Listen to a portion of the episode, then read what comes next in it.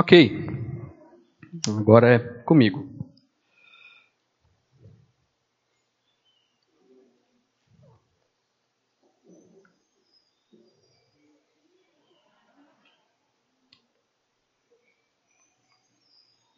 Como vocês sabem, nós... Tem como tirar um pouquinho do volume? Aí. Como vocês sabem, nas últimas semanas nós temos trabalhado uma série sobre os desafios da vida cristã, ou a dificuldade que a gente tem de viver ou ser transformados à imagem do Senhor Jesus Cristo enquanto vivemos a nossa vida, no nosso dia a dia. Como a Bíblia não é escrita de maneira sistematizada, onde você encontra um índice irremissível de assuntos, eu pensei em fazer essa série para tratar de alguns assuntos que são muito importantes para a nossa vida, mas que talvez não estejam tão categorizados quanto a gente deseja, apesar desse ser um exemplo muito claro de como é possível ler e entender o que está sendo dito aqui. Nós começamos essa série falando sobre amar a Deus sobre todas as coisas. Nós vimos na vida de Daniel um exemplo de alguém que decidiu amar a Deus sobre todas as coisas e viveu a vida sobre essa perspectiva. Depois nós falamos sobre o amor ao próximo com a perspectiva de se aproximar de alguém. Ao se aproximar de alguém, nós devemos ser amigos a exemplo do que Cristo fez por nós. Depois nós falamos de trabalho na semana passada e hoje o nosso tema é dinheiro. Começamos a falar sobre a vida cristã no trato com as coisas, não tanto com pessoas e relacionamentos. A questão do dinheiro, em um sentido, parece ser muito complicado falar de dinheiro em igreja, né? Não deveria ser usado esse espaço para falar sobre isso. Mas a minha ideia é deixar cristãos completamente maduros, criar no coração de vocês uma dependência total de Cristo e uma sabedoria de acordo com as Escrituras para que a gente possa ter maturidade para lidar com qualquer assunto, inclusive dinheiro. E para começar a falar sobre dinheiro, eu preciso primeiro explicar o que é dinheiro. No sentido mais prático, dinheiro é aquilo que a gente usa todo dia para fazer qualquer coisa. Não tem como falar que o dinheiro é nosso inimigo, sendo que a gente lida com ele todos os dias. Lidar com o dinheiro todos os dias traz duas implicações para a gente. A primeira é que cria-se um costume. E a gente passa a lidar com algo que é com mais banalidade do que deveria ser lidado. Dinheiro é uma coisa muito séria. Dinheiro envolve propósito. A gente vai ver daqui a pouco qual é o propósito dele. E também, no outro sentido, por lidar com ele todo dia e pela importância que ele tem nas nossas vidas, às vezes nós exageramos no trato com o dinheiro. Ou seja, ou a gente pormenoriza assuntos relativos a dinheiro, ou a gente supervaloriza o dinheiro e aquilo que envolve o dinheiro. No sentido bíblico, a primeira referência que nós temos a dinheiro está lá em Gênesis, ainda com Abraão, quando ele foi comprar um terreno para enterrar a esposa, Sara.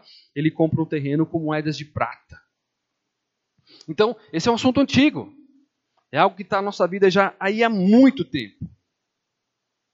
Ao longo dos anos, os cristãos têm lidado com maneiras diferentes com o dinheiro. Uma das teses que explica sobre a criação do sistema capitalista que a gente vive, diz que ele teve origem com os cristãos lá no século XVIII. O que aconteceu?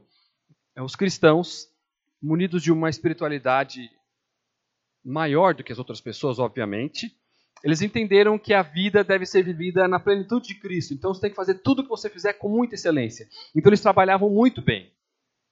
Mas eles também, munidos de uma fé e de uma espiritualidade muito madura, entenderam que a vida não precisa de muito para ser vivida. A vida deve ser vivida de maneira simples, a exemplo do nosso Senhor. Então eles começaram a acumular capital. Daí que vem o termo capitalismo. Essa é uma das teses que explica a origem desse acúmulo de capital, a maneira como a gente vê essa ideia de ter muitas coisas.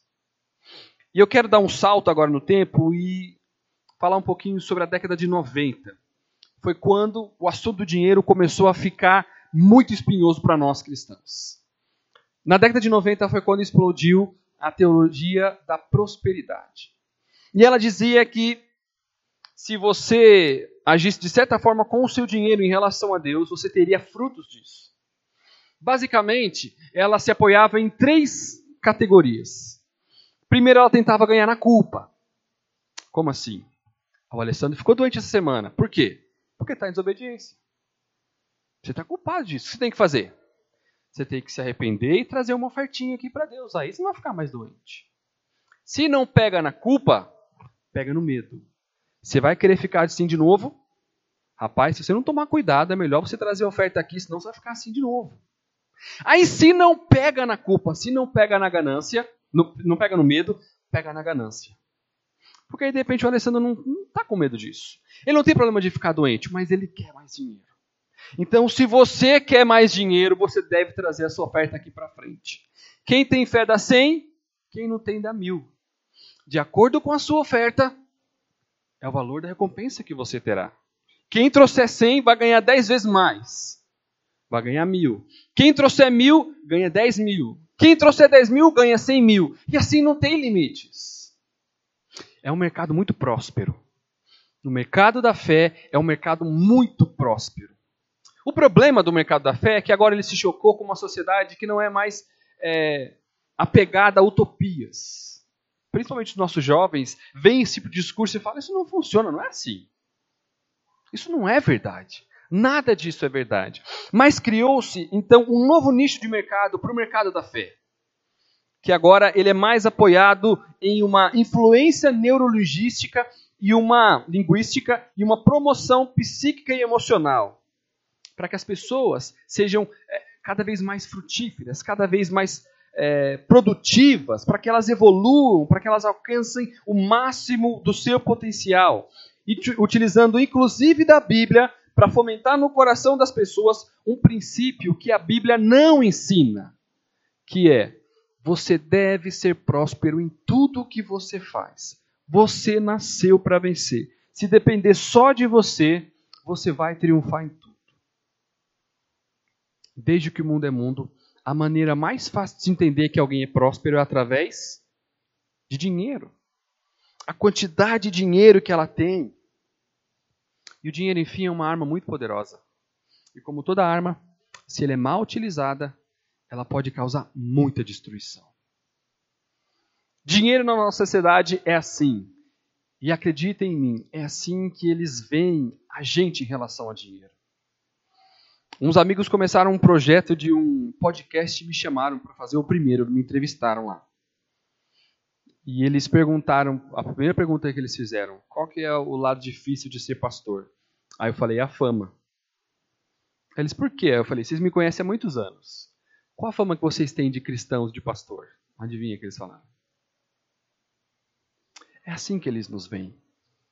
Nós, então, pagamos por um preço que nós não, de um produto que nós não compramos. E essa relação que o mundo e a visão que o mundo tem de dinheiro. Mas qual é a nossa? Como eu e você devemos nos relacionar com essa coisa tão importante, mas que não deve dizer como nós somos. A gente costuma dar valor às coisas pelo tanto que elas custam. O problema é quando o dinheiro começa a dizer isso em relação às pessoas. Você vale o quanto você tem, ou você não vale o quanto você não tem.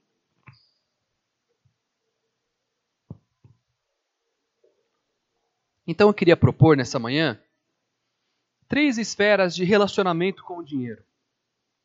Isso não está no seu boletim, se você quiser anotar, fique à vontade. A primeira esfera é a esfera da relação espiritual. A segunda é a comunitária e a terceira é a moderada. A primeira é a que eu vou gastar mais tempo com vocês nessa manhã. E a primeira verdade que eu tenho para falar para vocês nessa manhã aqui é que a nossa relação com o dinheiro não é uma questão econômica, é uma questão espiritual.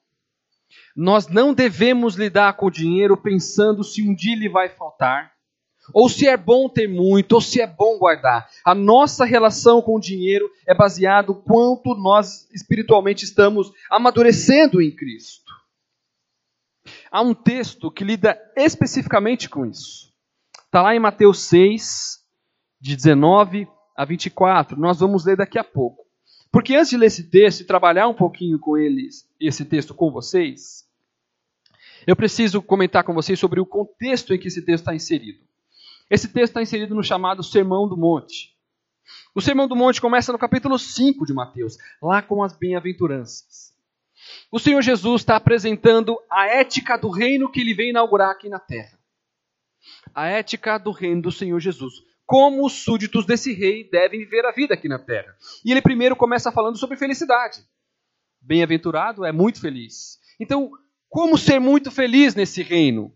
E o Senhor Jesus cita algumas dessas bem-aventuranças que nós já trabalhamos esse ano também. Curiosamente, nenhuma delas tem a ver com dinheiro.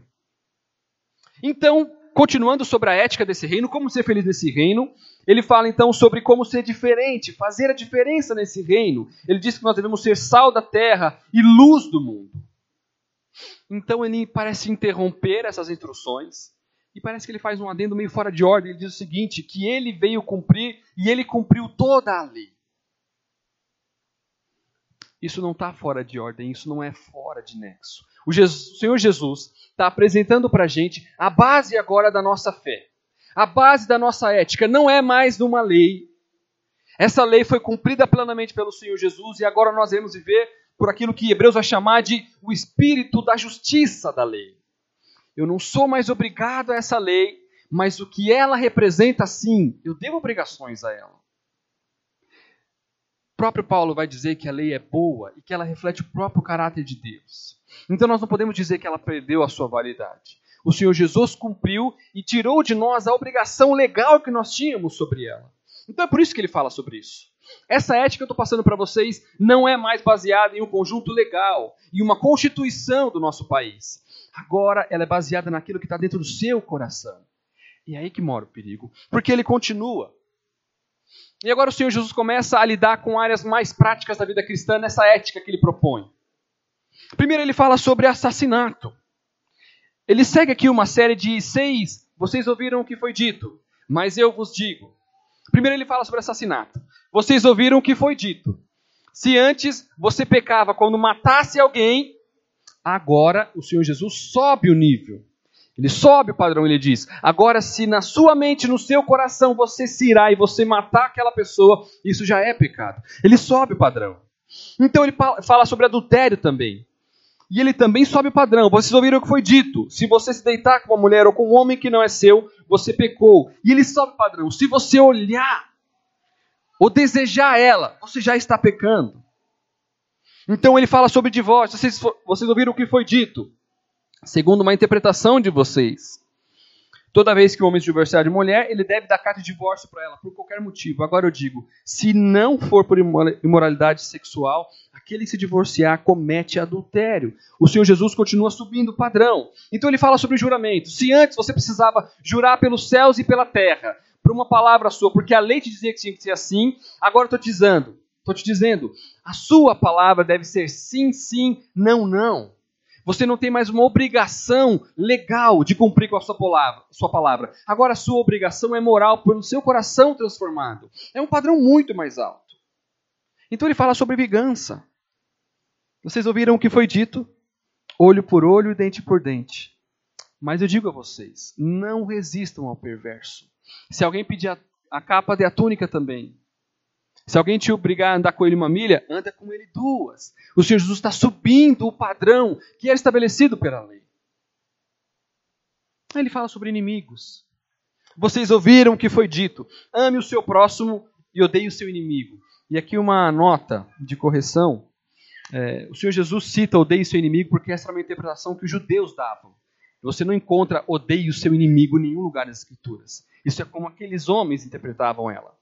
E ele diz, mas eu te digo, amem os seus inimigos. Ele diz, como é fácil amar quem gosta de você, quem pensa igual a você. Mas é muito difícil amar os seus inimigos, pessoas que pensam diferente de você. Subindo o padrão. Então ele fala sobre ajudar os pobres, ou os necessitados. E ele diz que nós não devemos fazer isso por vanglória e mostrar para todo mundo. O que sua mão esquerda faz, a direita não pode fazer. Quando você prestar assistência a alguém, não deixe que ninguém saiba. O padrão é o seu coração transformado. É um padrão muito mais alto. Então ele fala sobre oração. Não se percam em vãs repetições. Você não tem que repetir uma coisa. Agora, relacione-se com Deus em oração como se relaciona com o Pai. Fale com Ele com intimidade. Então ele aproxima e aprofunda esse relacionamento e fala sobre jejum. Quando você quiser se aprofundar nesse relacionamento, não deixe que todo mundo saiba. Não jejue para todo mundo saber. Procure a Deus na sua intimidade do seu quarto sem fazer estardalhaço em relação a isso. Então, finalmente, ele fala de dinheiro. Não por acaso. Ele está subindo o padrão de todas as coisas. Então, ele fala sobre relacionamento com Deus. Como deve ser muito mais profundo. Então, ele fala da área mais difícil que o homem tem de se relacionar. Ou a parte mais difícil de converter o homem, que é o bolso dele. Então, finalmente, a gente chega no texto que eu estou dizendo a vocês. E eu queria que você abrisse comigo Mateus 6, 19 a 24.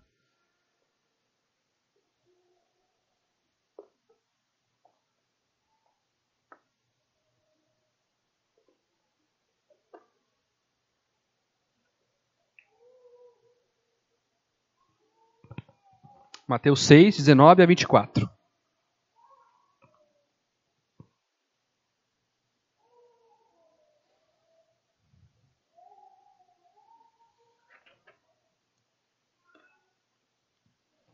Eu vou ler aqui, peço que você acompanhe comigo.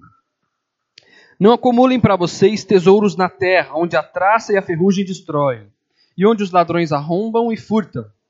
Mas acumulem para vocês tesouros nos céus, onde a traça e a ferrugem não destroem, e onde os ladrões não arrombam nem furtam.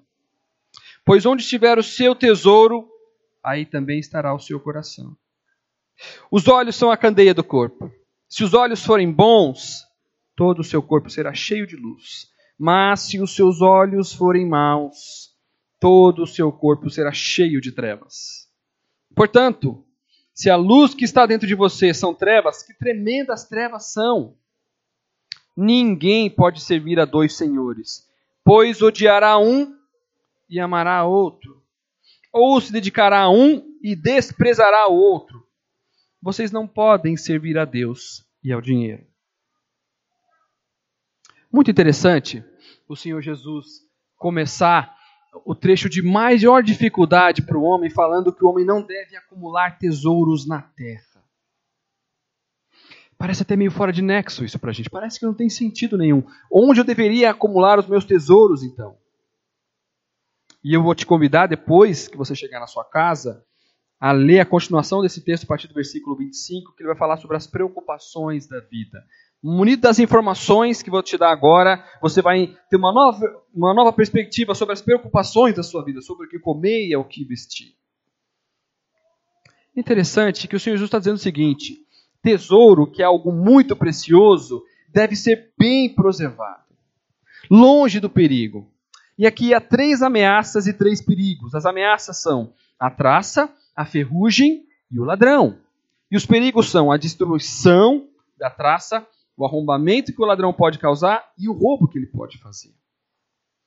O seu tesouro deve estar bem guardado, porque ele pode ser destruído, porque ele pode ser arrombado, ele pode ser furtado. Mas acumulem para vocês tesouros no céu, onde não há esse tipo de perigo.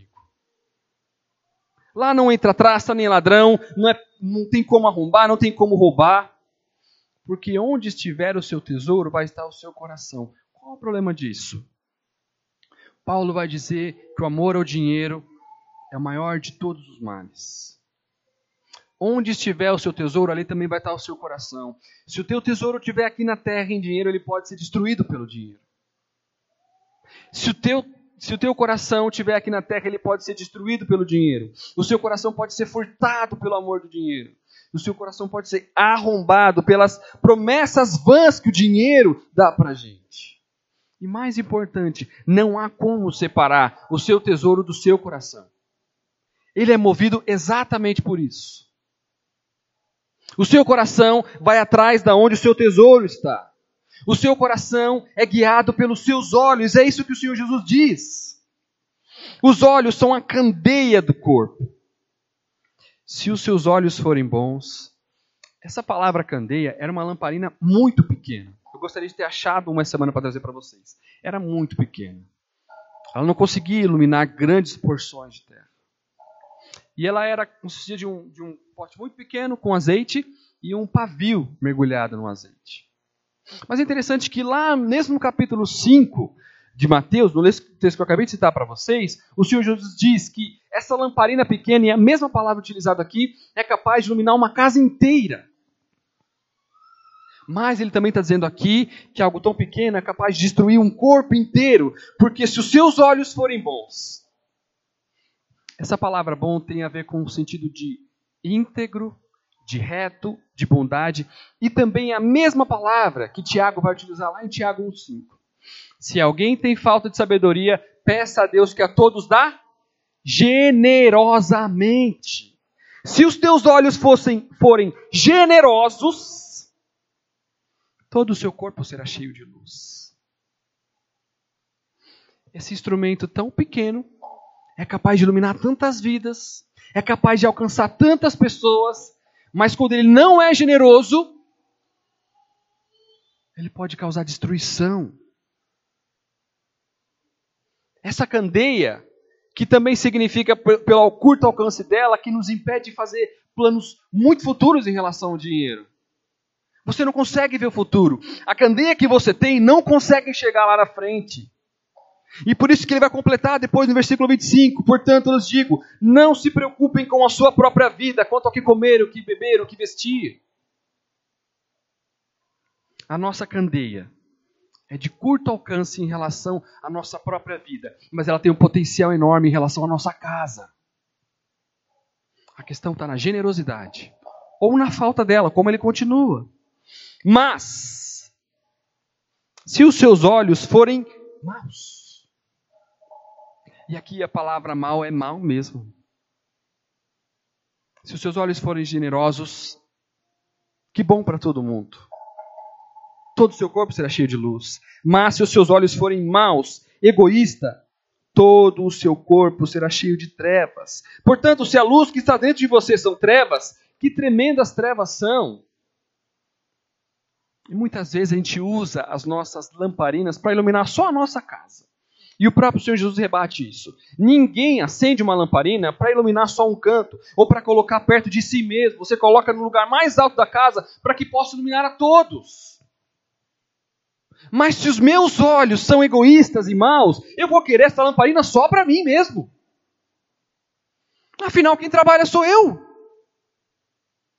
Eu sei o que eu preciso. Eu sei o quanto eu ralo para ganhar esse dinheiro. A nossa primeira área de contato com o dinheiro é a área espiritual, porque é ali que é fundamentado todas as outras áreas, como a gente lida com o dinheiro. Portanto, se os seus olhos forem egoístas, se não forem generosos em relação à casa, que tremendas trevas são. Não te ajudam a enxergar nem onde você está andando. Então ele termina.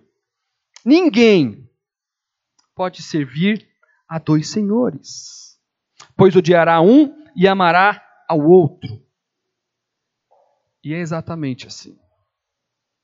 O que a gente precisa é só de um bom motivo para gastar o nosso dinheiro, o dinheiro que a gente sua tanto para gastar. De fato, não há como servir dois senhores.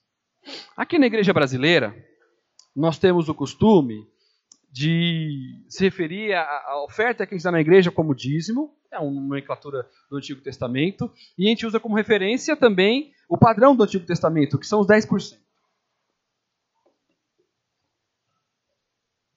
E não há como servir a dois senhores. Qual é o primeiro dinheiro que a gente acha que vai fazer falta quando as coisas apertam? Essa 10ª parte. Não há como servir a dois senhores.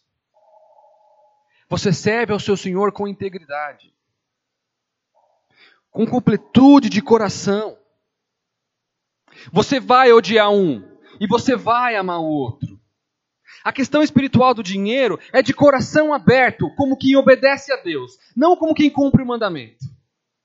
Como quem entende espiritualmente o significado que o dinheiro tem dentro de uma comunidade inteira. Também como reflexo de gratidão. Não há como servir a dois senhores. Se o seu coração entende com gratidão aquilo que Cristo fez por você na cruz, onde ele não deu 10% de si, onde ele deu tudo, isso vai ser expresso no seu coração através de como você lida com o seu dinheiro também.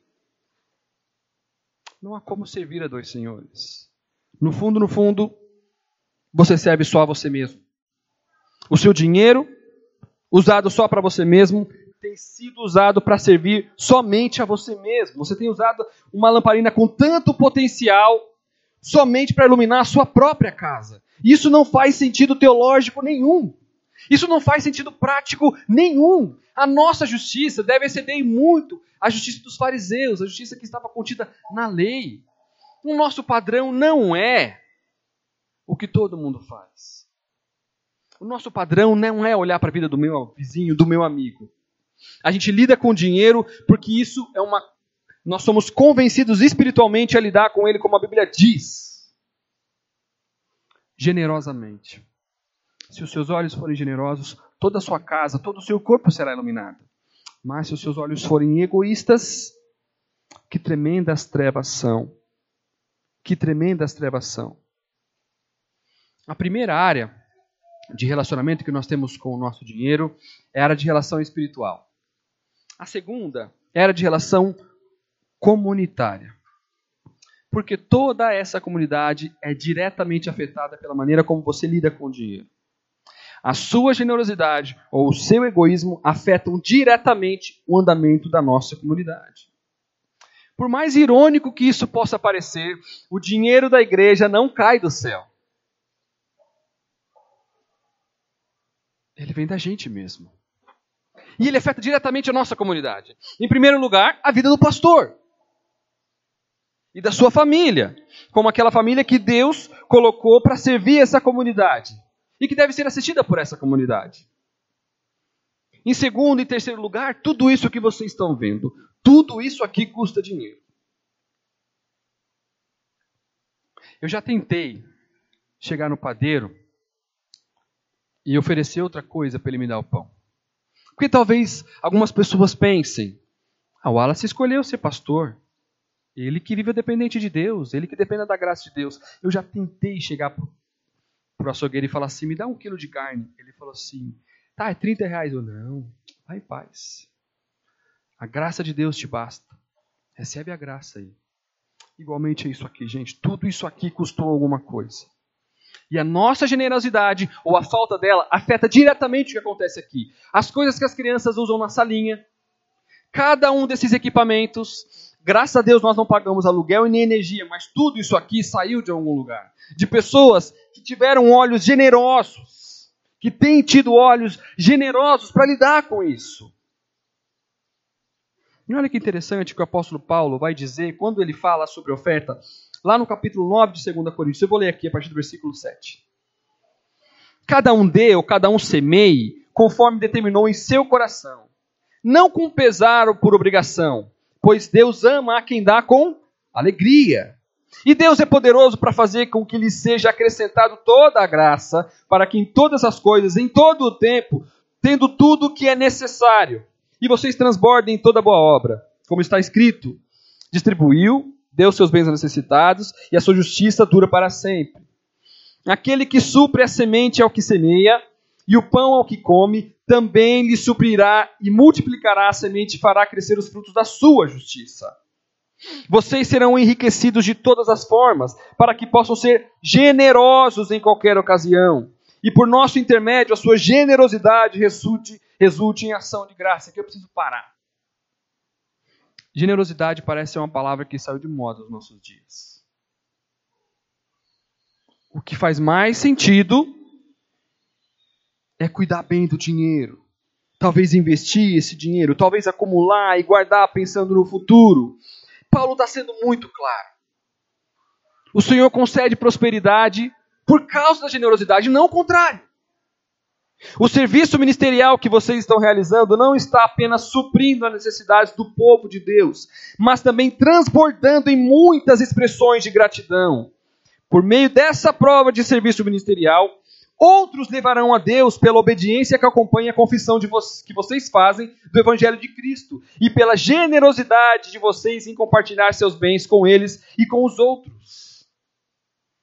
Nossa relação com o dinheiro é uma relação espiritual porque ela provém do coração transformado. Como Paulo está dizendo, uma obediência que acompanha a confissão que vocês fazem pelo Evangelho.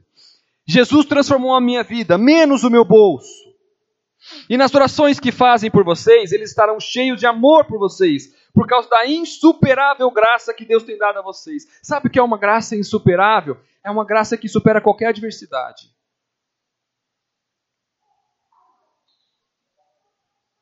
Se o meu mês está difícil, imagine o mês daquele que depende dessa graça.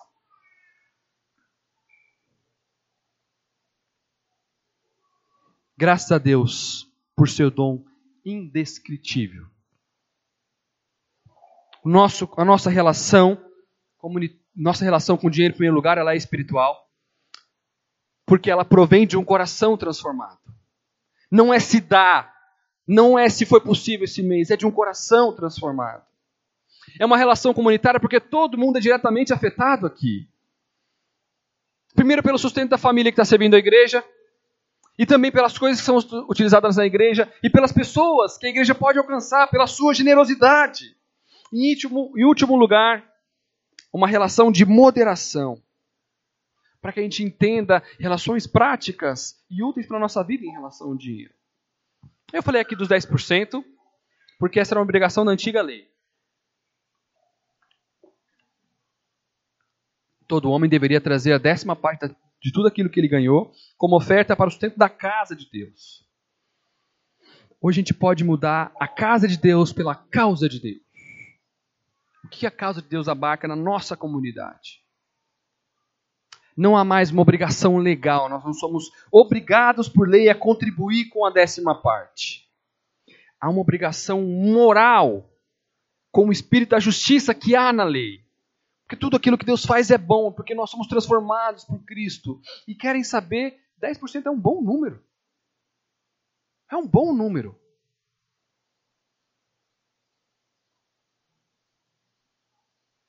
Mas também, qualquer número é maior que 0. 10% é um bom número. Se o Senhor tem te dado graça e transformado o seu coração, se você é maduro o suficiente para contribuir com os 10%, faça isso. É um bom número. Mas se você ainda não está lá, qualquer número é maior que 0. Qualquer número é maior do que 0. 10%, gente, é muito para todo mundo. Para aquele que ganha muito, é muito pelo montante. Onde já se viu dar tudo isso aqui de dinheiro para a igreja? E para aquele que ganha pouco, onde já se viu fazer muita falta para mim? Essa relação de espiritualidade, de comunidade, moderação, eu também sou afetado porque eu também sou ofertante. A relação de moderação deve afetar o nosso coração porque o dinheiro é um excelente empregado, mas ele é um péssimo patrão. Quando você diz ao dinheiro para que ele serve, ele funciona muito bem. Mas quando o dinheiro começa a dizer a você o que você deve fazer por causa dele, tome muito cuidado. Talvez tenha traça no seu coração. Talvez você esteja sendo roubado. Uma outra aplicação muito prática da moderação com o dinheiro é: querer é melhor que dever. Essa é uma frase do pastor Tiago Mates. Querer é melhor que dever. É melhor você ficar desejando uma coisa há muito tempo do que dever aos outros e não poder contribuir generosamente na casa de Deus porque você não consegue suportar os seus anseios. Querer é melhor do que dever. Poupar também é amar a Deus. É possível, olhando para a nossa vida e pelo aquilo que é realmente necessário para a gente contribuir comunitariamente e ainda poupar, entendendo que a gente deve não ser servo do dinheiro, mas ao dinheiro com sabedoria. O povo foi levado cativo para a Babilônia exatamente por causa disso. No 7º ano, a cada 7 anos, eles deveriam tirar um ano sabático, onde eles não iriam trabalhar, eles iam dar um descanso para a terra e viver primeiro da provisão de Deus e também daquilo que eles pouparam. Poupar é amar a Deus. O povo foi levado cativo porque não quis obedecer a isso. Durante 23 anos, o profeta Jeremias profetizou contra eles uma só mensagem. Vocês não estão respeitando o ano sabático. Vocês estão querendo ganhar mais do que vocês precisam. E eles não obedeceram. Poupar é amar a Deus. E por último, descanse na soberania de Deus. O seu emprego é só o jeito que Deus usa para prover para sua família. Não é nada além disso. O seu dinheiro é só aquilo que Deus usa para prover para sua família. Ele não é nada além disso. A nossa relação com o dinheiro deve ser, em primeiro lugar, uma relação espiritual. Porque nós lidamos com o dinheiro como pessoas transformadas. Nós lidamos com o dinheiro de maneira diferente que todo o resto do mundo lida. Nós lidamos, sim. A nossa relação com o dinheiro também deve ser uma relação comunitária, porque toda uma comunidade é afetada por ela. E se não essa comunidade imediata, eu tenho certeza que você conhece outras pessoas de comunidades cristãs que precisam ser assistidas. E acredite em mim, há sempre a oportunidade de ajudar. A nossa relação com o dinheiro também deve ser uma relação de moderação. O dinheiro é um excelente empregado, mas ele é um péssimo patrão. Quando você diz ao dinheiro o lugar dele, ele funciona muito bem. Mas quando ele passa a ditar as regras no seu coração, que terríveis trevas são. Mas descanse na soberania de Deus. Descanse sabendo que é Ele que provê para o seu coração. Descanse sabendo que 10% é bom número, mas qualquer número maior que zero. Qualquer número maior que zero. Comece a lidar no seu coração. Como eu sempre falo em relação, se você tem uma dificuldade com leitura bíblica, com oração, comece pouco.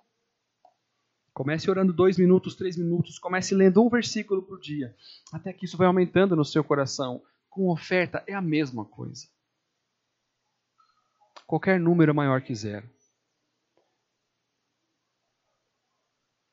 Que o Senhor nos conceda a graça para lidar com sabedoria com um assunto que não deveria ser tão delicado assim. Há nas Escrituras material suficiente para que a gente possa lidar com sabedoria. Que o Senhor nos ajude a entender que essa é uma questão espiritual, não uma questão de economia. Baixa sua cabeça, eu quero orar com você.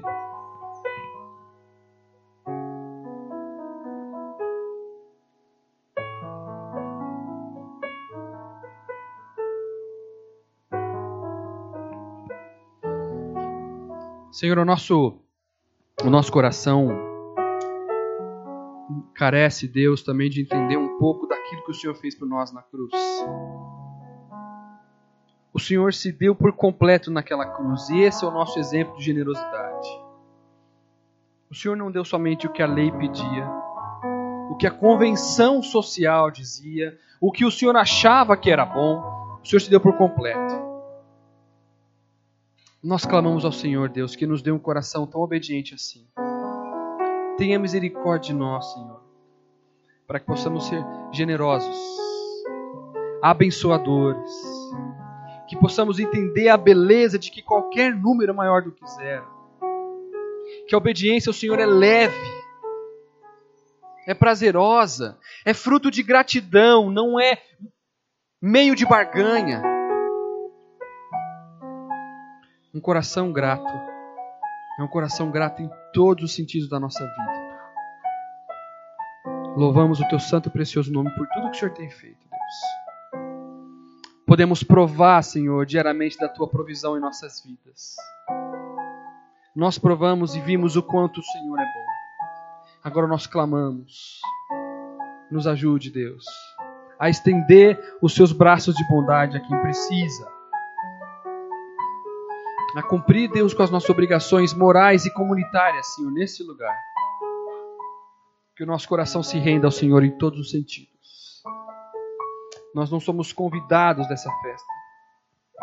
Nós somos participantes. Nós somos a noiva de Cristo. Nós também participamos do casamento.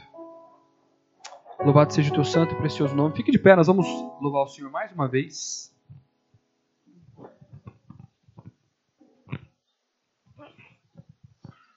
Vamos agradecer ao nosso Deus.